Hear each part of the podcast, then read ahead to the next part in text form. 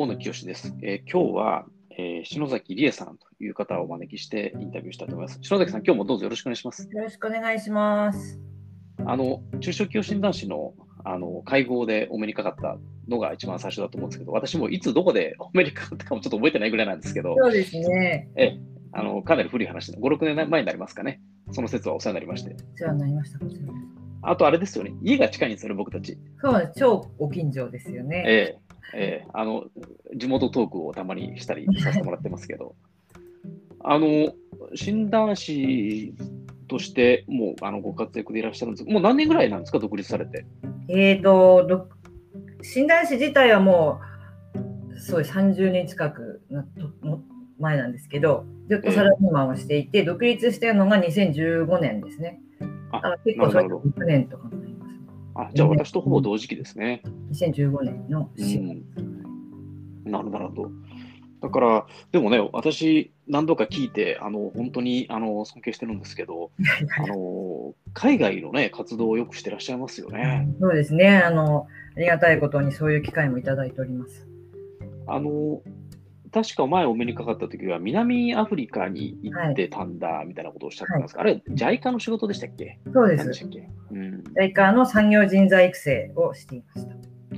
それは？南アフリカに行って、日本のノウハウを向こうの人に教えるという、そういう仕事ですか？それは、えーと、そうですね。あの。南アフリカと隣の国のナミビアで、うん、えー、大学生あの、うん。工が工科大学というか、日本のまあ短大とか専門学校ぐらいに当たるかなという、まあ、技術系の大学生に、うん、えー、あのなんと言いますか。あの日本でいう PDCA とか、はいはいはいクオリティコストデリバリーみたいなことを、トラックを組み立てる演習を通して、実体験を通して学んでもらおうというプログラムで、それを私が入ったフェーズでは、学生に教えるというよりも、その技術移転をして、向こうの先生に、向こうのトレーナーをトレーニングして、えー、我々が日本に戻ってもそれが残るようにというような活動でした。なので、あの南アフリカの大学をあちこちぐるぐるぐるぐる回っているという仕事でした。だから、でも別にね、篠崎さん、メーカーのご経験があるわけじゃないで、別にトラックを作ったりすることがご経験あるわけじゃないですか。おもちゃのトラックなんですけど、うんうん、あのネギとかあネジとか女性にはなかなか私なんかにハードルが高い本気のおもちゃなんですが、でもそれにこう振り返りをしてじゃあ LINE を作って仕事を分担してどうやったら早くできるようになるのかなというのをそれぞれ工夫してもらってどんどんこうスピードを上げてクオリティを上げていくっていうのをやってもらうんですが別にそれは本格的な技術を要するものとかではないのであの伝えたいのはそういうこう LINE を作ってで仕事を分担することと効率を上げることと、その中であの日本を得意とする改善をどう入れていくかとか、無駄をどうやって省くかみたいなことをこう理論だけじゃなくて演習を通して遊びながら学んでもらおうみたいなということはそれを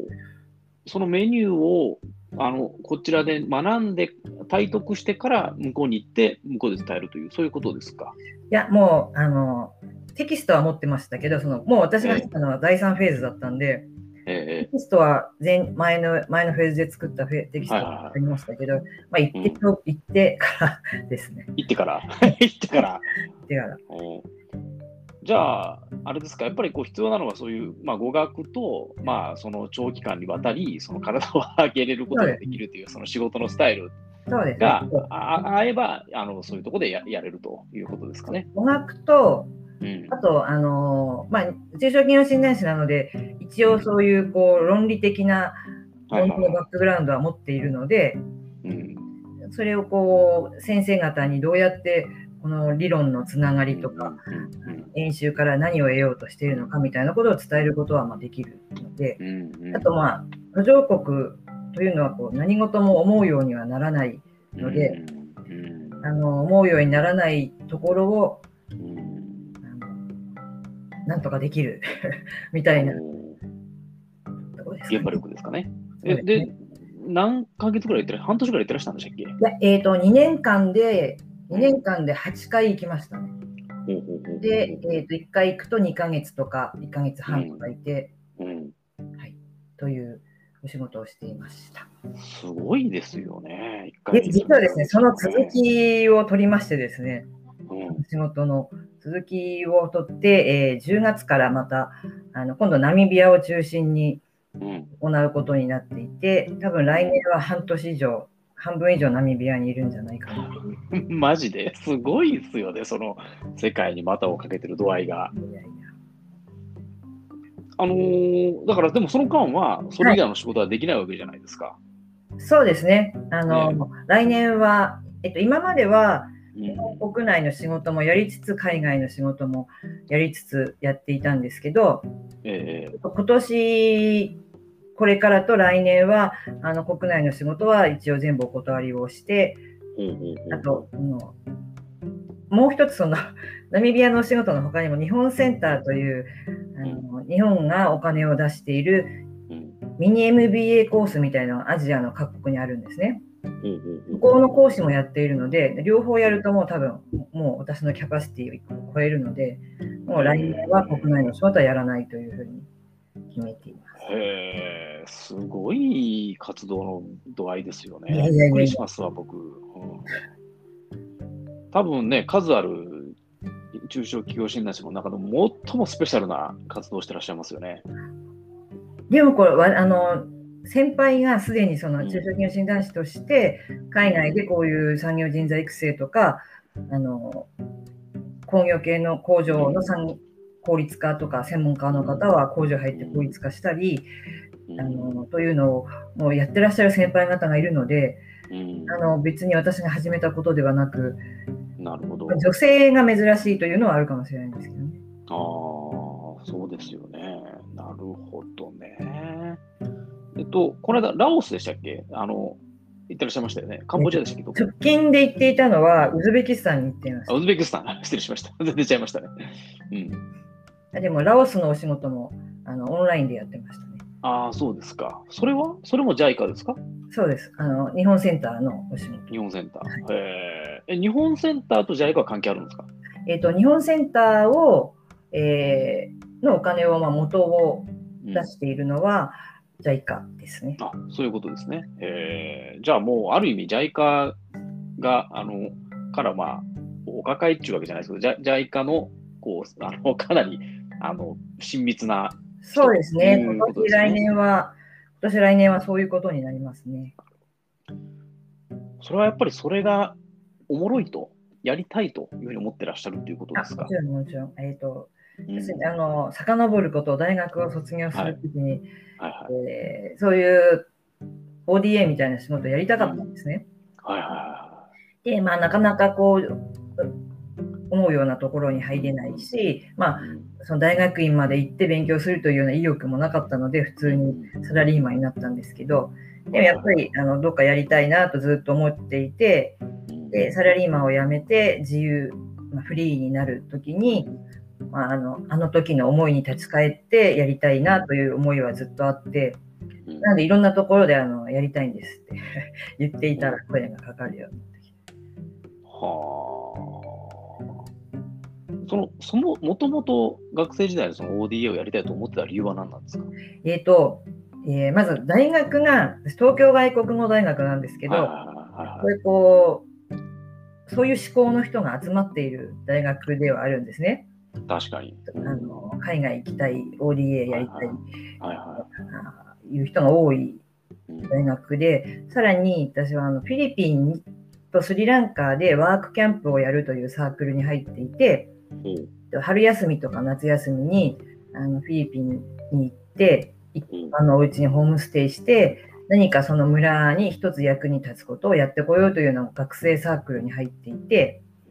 まあ、その延長でそういうことを仕事にしたいなというふうに思っていたんですけども、はい、それがまあねこんな何十年も経ってあの夢が叶っているという状況ですかね。すごいですよね。だそんな何ヶ月間もその土地に行ってね、そのなんか、その商社とか銀行とかの仕事で向こうに赴任して向こうの仕事をすることはあるんでしょうけど、うんうん、こんな形でね、その向こうの人とこう技術展をしていくって、多分僕が見る限り、多分篠崎さんしかいないですね。ね。何がおもろいんですか？何がおもろい。なんでしょうね、あの、やっぱりその現地の人たちと一緒にやるというのが面白いんですよね。多分私はジジムで調整係とかだったら面白くないんですけど、その学生の中に一緒に入っていったり、先生方と一緒にやったりというののこう思いが通じた時の達成感とか。それはその日本国内では達成できないもんなんですか、日本人相手には。できるんじゃないでしょうかね。きっと日本、うん、あの何に達成感を感じるかですけれども。うん、まあでも、海外にでやりたいと。やりたいと。海外が好き。好きっていうか、そうですね、海外に行きたいと。あのあのね、向こうで知り合う方とか、うん、見るものとか食べるものとか、うん、あのやはり全てが刺激的ですしね。え、ウズベキスタンも似たような感じだったんですか？ウズベキスタンも日本センターの講師で、うん、あ講師で。出ました。はあ。で、ラオスはオンラインでやってらしたと。キルニス、えっと、そうですね。あの、本当は2020年、去年、うん、あの海外に行く予定だったんですけど、うん、であの日本国内の定期的な仕事とか、長期の仕事とか、あの辞めたり、断ったりして、さあ海外に行こうとこう思っているところにコロナがやってくるまして、全部キャンセルになって、で、あの、食な、食なしとか思っていたんですけど、まあ、あの、それを国内は国内でまたお仕事いただけたんですが、でそういうのが、や2020年の後半になって、じゃオンラインでやりましょうってことになって、でオンラインで授業を切る日とラオスと何回かやっていて、でやっとウズベキスタンに行けたというところですね。はあ。ウズベキスタンは大丈夫なんですか、そのコロナは。いや、大丈夫じゃなくてですね、私が行って帰ってきた後、渡航見合わせになりました。ああ。ギリギリでしたね、私の時。ああ。じゃあ、まあ、間一髪。間一髪。へえ。まあ、このまま、まあ、このままいかないんでしょうけど、あの、ひょっとしたら来年の、その、アフリカの方も、ひょっとしたらこのままコロナが続けばしんどいかもしれませんよね。そうですね、ちょっとあの今年の10月からもキルニスとラオスに行くというの予定が入ってるんですけど、まあ、ちょっとどうなるかわからないので、柔軟に、まあ、何があってもありみたいな感じですね。なるほどね。まあでも、ちょっとね、あの、偏見かもしれませんけど、そういう JICA とかそういう公的な仕事っていうのは、ややあのフィーが低いんじゃないかと思っちゃったりするんですけど、そその辺はどうなんですか？言える範囲で結構なんですか？えっと、どうでしょう？あの、じゃいそう、あまりこういうことは、あの、お金のこととか話すの私はあんま好きじゃないんですけど、うん、でも、やはり JICA は安くはないですね。多分、公的な仕事では、うん、フィーとしては一番いいんじゃないかと思います。あ、そうなんですか。まあでも確かにね、そういう語学とかっていう専門性が必要であり、かつ長期間にわたって行かなきゃいけないっていう、そのかなり限られた人しかできないし、その相当な負担があることを考えると、ね、かなりのフィーを提示しないと、それやってくれませんわね、それはね。うん、まあね、あのー、まあ、専門家としていくので、まあ、あの日本の大げさに言うとね、なんか日本の名前を背負ってるみたいな、日本の専門家ですみたいに行くので、まあ、責任も大きいですし、まあ、はい。まあ、でも、私あんまりおかいいっていうか、もともとやりたくてやってるんで、あんまりあの気にして、は気にしてないんですよ、ね。あの海外行けてあの、いろんな人と知り合えて、いろんな体験ができて。うんあの、なんか病気したりとか、食事が合わなくてとか、その類のことはないんですか？アフリカ、ナミビアはなか南アフリカ、ナミビアはなかったんですけど、今回、ウズベキスタンでなかなかこう短期でここうぎゅっと入った予定で、さらに行く前もすごく忙しくて、あの寝る飛行機に乗って寝れるのがすごい楽しみだったんですけど。で行って40度を超える温度ででスケジュールがガチガチに決まって入っていってで帰ってきたら大きく体を体調を崩しまして。で自主隔離でホテルにいたので勝手に病院も行けなくて。でなかなか今回は苦労をしましたね。あ戻ってきてから体調崩されたんですか、はい、向こうにいるときは大丈夫だったんですね？そうなんです。気が張ってるからなんでしょうけど、帰ってきて、一気に体調を崩して、なかなか戻らなくて。あそれは大変でしたね。初めての体験でしたね、こんな。いや、僕はね、ちょっとその、気温が大きく変わるとか、食べ物が大きく変わるとね、かなり体調崩しやすい人間なんで、ちょっとね、結構怖いですね、その類はね。ねこれは、あのー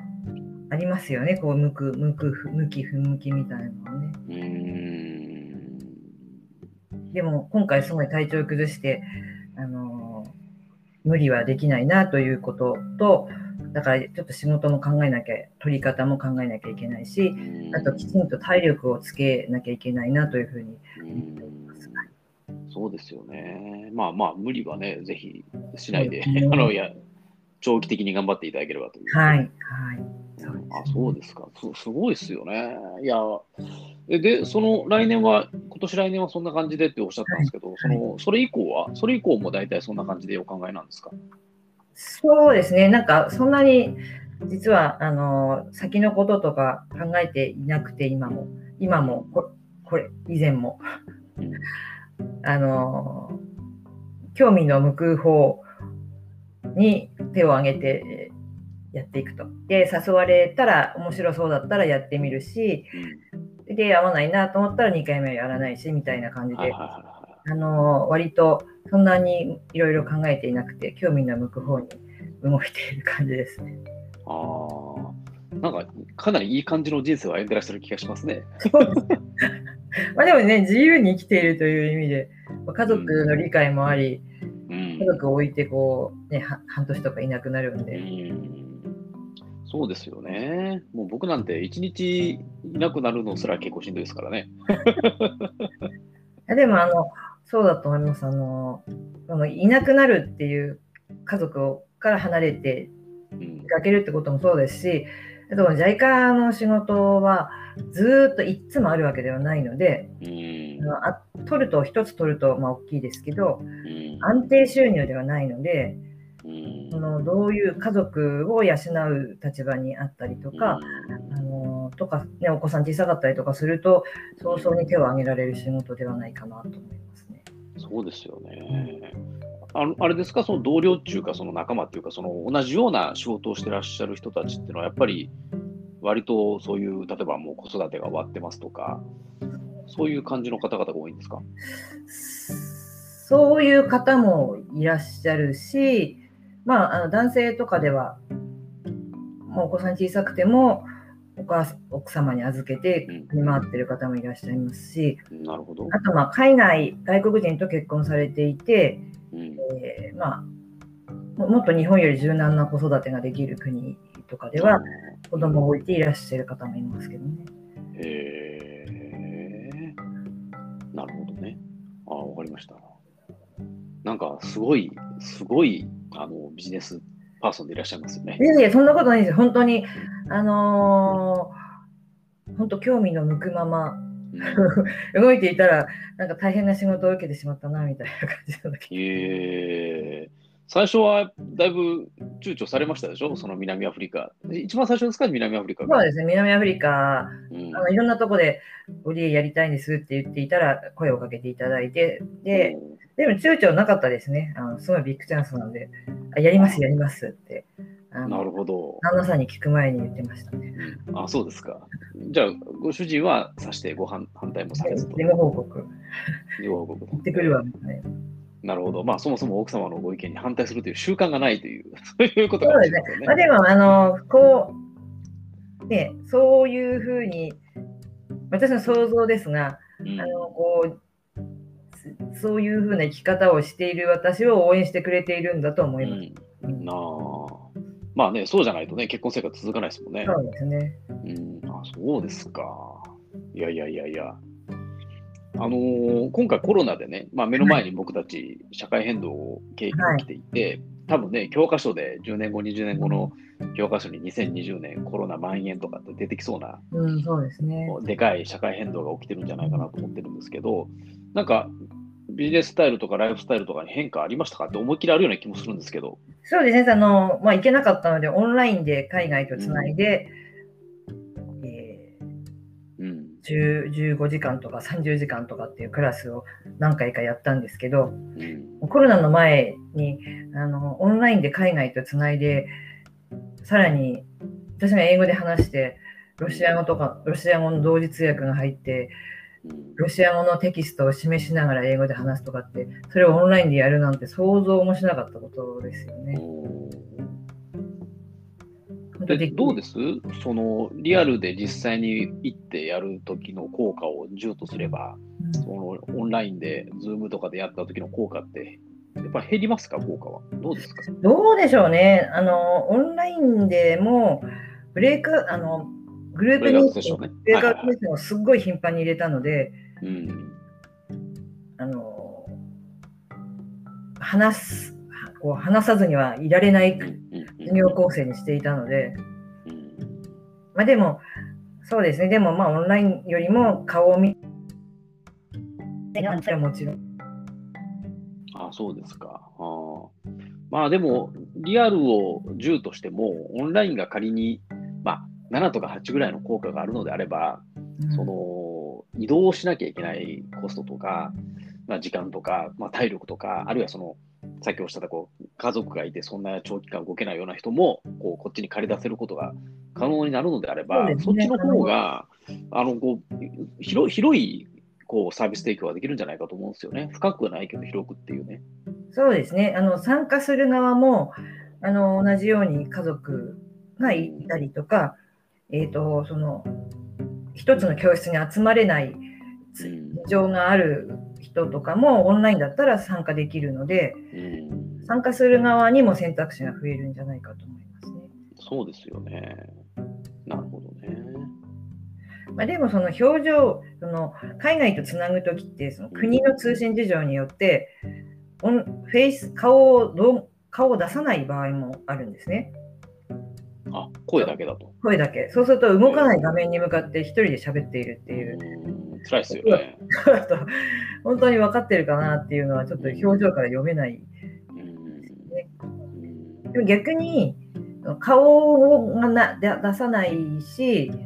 みんなの前で発表するわけじゃないから、質問したり、意見を言ったりしやすいということもあのあるのかなというのも感じましたね。あ一回喋りたいモードにみんなが入ってくると、割と躊躇せずに話せたりするのかなというのもなるほどね感じたクラスもありました。なるほどね。まあまあ、そうやって話したいと思わせる場作りとか雰囲気作りも、まあ、我々講師の仕事ですからね。おなるほどね。あ、わかりました。で、あの、今回ね、こうやってコロナで僕たち大変な思いをして、お仕事もね、あの、なくなったり、あれオンラインになったりしていますけど、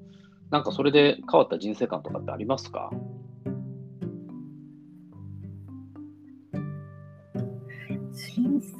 うんそのなんかその同じ今年と同じ来年が来るわけではないということ。あとその今回体調を崩したということでやりたいことはとっととやらなきゃだめだなというふうに。なるほど。思いましたね。なるほど、先取りだと。早く、早く来年。来年これが落ち着いたら来年やろうとか言ってちゃだめだな。うん、なるほど、確かに。確かに後回しにしましょうとかってのはもうちょっとね、ちょっと今、あの、良くないかもしれませんね。ややりたいことは早くやった方がいいですよね、このご時世は。ね、うん、その早く動けば、新しいチャンスも出てたりしますからね、その新しいウィズコロナの時代の。うん、かりました。あの、っていうね、こんな、この社会変動を迎えてる中で、なんか僕たちもっとこうしたらば、こう、この人生うまく生き抜いていけるかなとかっていうような、なんか戦略とか打ち手とかってなんかお考えになったことありますか？あんまりないと。なんかサラリーマン時代もそうだったんですけど、あの、やりたい方に手を置いていって、うん、で、であの結構目標が見つかるとそこにこう走る、うん。うんうん、周りが見えなくなって走るタイプなんで、うん、なんかその結果としてサラリーマンとしてキャリアもなんか自分が願っていたもの以上のものができたと思うし、今もそういう感じですね。なので今までは別にこう人生戦略とかあんまり考えてない。うんうんうんまあ、今おっしゃったそのやりたいことがあればサクッとやってみてあのやおもろかったら続けるしあのいまいちだと思ったら撤退するっていうことを あのやり続けるっていうことですかね。そうですね。うん、と思います、ね。だからまあ興味をいろいろ持っていることと、うんうん、あとあのコロナでそのお仕事が一回全部断っていた海外行くつもりでややめていてなく海外がなくなってお仕事がなくなった時にすぐにその国内のお仕事の紹介とかをすぐにいただけたので、なんかそのやりたい興味があることを探すのとあと自分が気づかないチャンスとかあのでにトライできる機会をもらえるには、いろんなとこ方とネットワークを持ってるっていうのも大事だなというふうに。そのネットワークっていうのは具体的にどんなふうに作ってらっしゃるんですか？いや、なんかそれも別に戦略とかなくてですね、また本当こう行き当たりばったりなんですけど、うん、でお酒を飲むので、あ。のお酒を飲むと飲み会に誘いやすいというのがあったりして。確かに確かに。で、あのー、その、この人とつながったら仕事になるだろうとか思ってないんですけど、うん、なんか面白い、面白いこう人、うん、プラスのエネルギーを発しているような人と、まあ、なんとなく仲良くなって、そこから自分が気づかないチャンスがあったり、興味があることを見せてもらったりとかっていうのは、ありますが、そこには私はこう計画性とか戦略とかないです。なるほど。今おっしゃったそのプラスのエネルギーっていうのは僕すごくいいなと思ったんですけど。あでもいあいますよね。それって具体的に言うとどんなことですか？え、なんかこう感じる、感じませんかね？あの、うん、まあ、言葉の端々とか、あの仕事以外でもやってらっしゃる活動とか、ものの見方とか、うん。のでこう広い世界を見ていろんなことをチャレンジするエネルギーを持ってる人、うん、確かにね。でも、プラスのエネルギーっていう言葉があるってことは、逆に言うとマイナスのエネルギーを発してる人もいるっていうことですよね。そうですね。あの、うん。そうそうかもしれないですね。ねうん。まあ、あの、なんかどうせ俺なんてとかね、あのやっても無駄でしょうとかっていうような人とかって、まあやっぱたまにはやっぱりいるなと思っていて、まあ、そういう人と会うと確かにおっしゃった通り、こり、自分のエネルギーがこう吸い取られていくなみたいな感じがしてですね、まあ、近づか近づきたくないなと思いますね。そうですね。うん。そう思います、私も。うんあでもそのさっきおっしゃったプラスのエネルギーの人を見つけてそういう人たちとこうなんとなく仲良くなったらばあのなんとなく仕事が来るっていうのはこれ一番いいスタイルですよね一番いいサイクルですよね。そう仕事が来るのもそうだしこう自分の気づかなかった興味の方向性を見せてもらったりとか。うん、うんそれこうコロナ禍でこうリアルで飲んだり食ったりはできないじゃないですか。そうですね、できないですね。オンラインでやってらっしゃるんですか？オンラインで今はオンラインでやったり、やってますね。うん、あそうですかだから新しい開拓は多分できてないですね。うんうんうんうん。まあまあまあ、既存のね、昔の仲間でということですかね。でも、その日本センターとか新しい仕事にチャレンジしているので、今度その診断士とは全く関係のない人たちと一緒の活動をしているので、まあ、そういうのはできているかな、新しく。へえー、あ、いいじゃないですか。そうですね。ちょっと私、あの、お酒やめましてね。え、なんでですか？か体に悪いんじゃなかろうかと。まあ、そうそうですけど。あの別に体調が崩したとか、なんかドクターストップかけられてるとか、なんかガンマ GDP の数字が悪いとか、そんなんじゃないですよ。全く、全くもってあの体は正常値なんですけど、あの、あの中田敦彦の YouTube ユニバーシティってご覧になったことあります？あれで、あのちょうど5月の20何日かに、お酒をやめるっていうのを彼は挙げてたんですね。で、それを見た、もうその日からやめましてですね。えー、すごい強い。もうね、2ヶ月半ぐらい、2ヶ月半ぐらいやめてますね。えー、あの外出してもノンアルコールビールを飲んでます。じゃあ今、あのー、外でお酒飲めなくて不満がある人もいっぱいいますが、それはないわけですね。いやいや、えっとね、あのー僕は飲み会を好きな、食事は好きなの、グルメはグルメなんで、うんうん、あの美味しい料理を食べたい気はもうもものすごく深くある、あの強くあるんですよ。ただ、お酒を飲まないだけの話であって。そのお酒の提供がないじゃないですか、どこ行っても。はいはい、全く問題ないですね。それ問題ない。うん、素晴らしい。すごいですね。すごいこう強いセルフコントロール、セルフディス、うん、これがね、どのくらいこう辛いのかなと思ったんですけど、うん、さして辛くないですね。ああ、そうなんですか。うん。あの、中田敦彦の YouTube ユニバーシティによると、最初の2週間を耐えなさいと。辛いですと。うん、で、9あの3か90日、3か月経てば、これが習慣になりますと。から言ってたんで、まあ、2週間と3か月っていうのが頭の中あったんですけど、まあ、2週間は楽々クリアで、まあまあ、あの、あえっと、9月に入ればもう3か月になるんですけど、まあ、別に全く問題なく来てますね。うん素晴らしいですね。ええあのなんで、次、お目にかかるときもあの、ノンアルコールビールで僕は行きますから、全く気にせず。えあの体の調子はいいですよ。ね、みたいですよね。やっぱ飲まないといいという人は多いですよね。うん。飲まないし。飲まないし、まあ、タバコも吸わないし、うん、まあ、ちょっとね、運動もちょっとして、体はダイエットしなきゃいけないですけど、あの、総じて体調はいいですね。うん。やっぱりこの仕事、健康リスクが一番でかいですからね。そうですね、本当、うん、あの、サラリーマンの時の病休、有給休暇というものがないので、うんうん、誰かに代わってもらうこともできないし、うん、そうなんですよね。ちょっと悪いけど、頼むわって言えないのがね、僕たちの仕事ですから。ね、そうですね。独立してから1回だけ、あの、当日キャンセルっていうのをしましたね。ああ、講師ですか、うん、えー、っとね、講師じゃないんですけど、その、まあ、面談ですね。うんちょっと大事な面談で、僕のクライアントと一緒にその第三者のところに行くっていう、結構大事な面談だったんですけど、当日の朝、すみません、ちょっとこういう事情で行けませんっていうふうにやったのが1回だけありますね。まあ、あの別におかげさまで、その会社との関係は悪化したわけでもなんでもなくて、引き続きあのお付き合いさせてもらいましたけど、あれはちょっと申し訳なかったですね。ねえ、そうですよね。本当、あの、サラリーマンの時よりも健康管理は気をつけないといけないですよね。まあ、でもその時は食当たりだったんで、どうしようもないですけどね。別にお酒とか関係なくなっちゃったんですけどね。まあ、でもね、その信頼関係ができていれば、1回、2回ぐらい、そんな体調がああっても、まあ、大丈夫でしょう。まあそうですね。えー、あありがとうございます。なんかあの、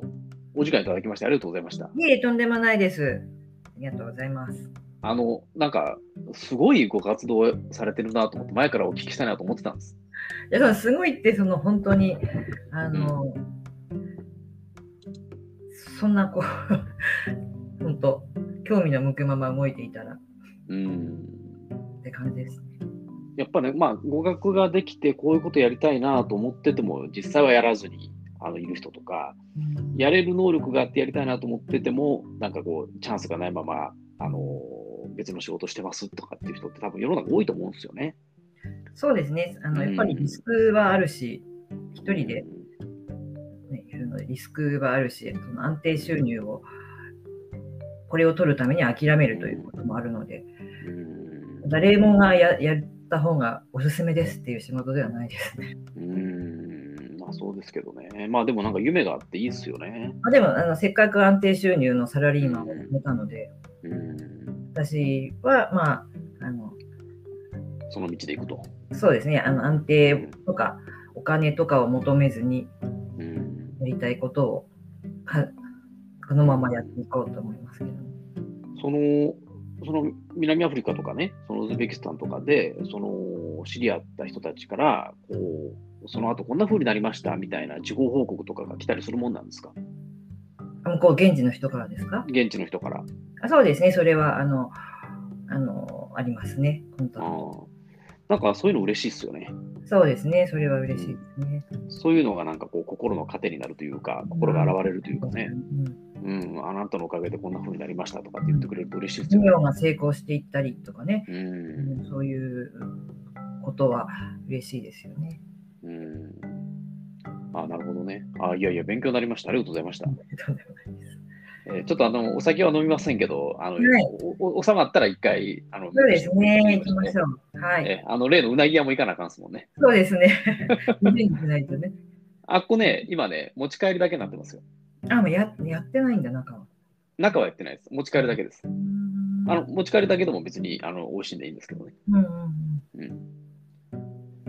じゃああの、お疲れ様でございました。はい、ありがとうございました。ありがとうございました。じゃあ、こちらで終了とさせていただきます。はい。ありがとうございます。